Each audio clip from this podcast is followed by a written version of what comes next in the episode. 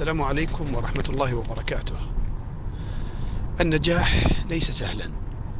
النجاح ليس مجرد أمنيات يحققها المرء دون أي بذل أو جهد أو معاناة. بكل صراحة، مهما حاولنا نبسط ونيسر النجاح بهدف دفع المزيد من الأشخاص لتحقيقه، لكن يجب أن يدرك الجميع أن النجاح هو أمر صعب عسير، يتطلب الصبر والاجتهاد والبذل والتحمل، يتطلب الكثير.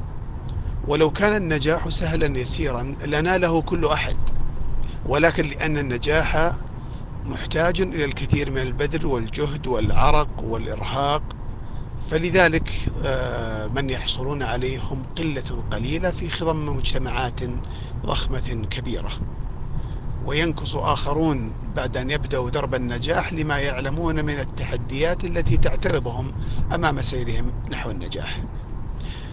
حين تنظر في أقرانك والمقاربين لك وتريد أن تكون شخصا مميزا مختلفا عنهم، فيجب أن يكون سلوكك اليومي مختلفا عن سلوكهم.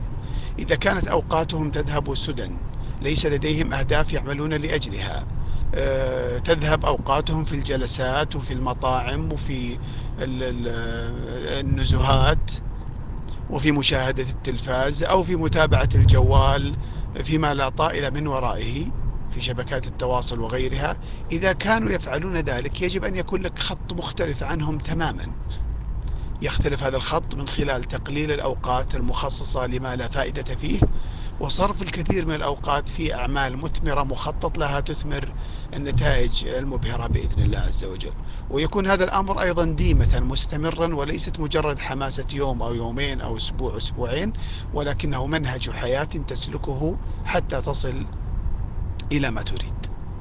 فالنجاح يحتاج أن تدرك وأنت في ماض في طريقه إلى أنك لكي تصنع شيئا مختلفا يجب أن تكون شيئا مختلفا كذلك.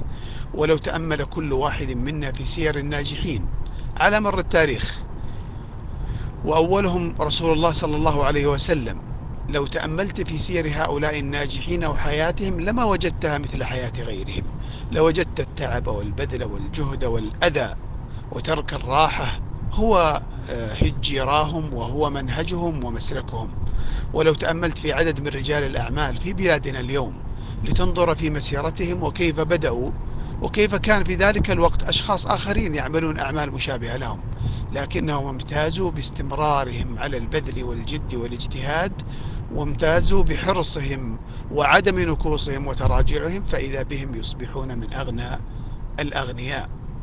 وأيضا الأمر نفسه ينطبق على أهل العلم، فكم من طالب درس في كلية الشريعة وحضر عددا من دروس أهل العلم، لكن أين هؤلاء الجموع الضخمة التي تخرجت؟ وأيهم الذي فعلا أصبح عالما يشار إليه بالبنان وترجع إليه الأمة في صغيرها وكبيرها؟ إنهم أفراد قلائل علموا أن طلب العلم ليس مجرد حماسة مؤقتة، ولكنه عزيمة صادقة وعمل دؤوب، وسنينا إثر سنين، وقراءة إثر قراءة، ودرسا إثر درس، تبنيهم شيئا فشيئا. ومع مرور السنوات وهم على هذا المنهج لا يتغيرون، منهج الجدية والانضباط، تحقق لهم ما يريدون، وصاروا شامة في جبين الأمة يرجع إليهم الناس. وكل الناجحين في كل التخصصات هم بهذه الشاكلة، هم قوم بذلوا وبذلوا حين تنا... يعني حين نكص الناس وتكاسلوا عن الاستمرار في المسيرة.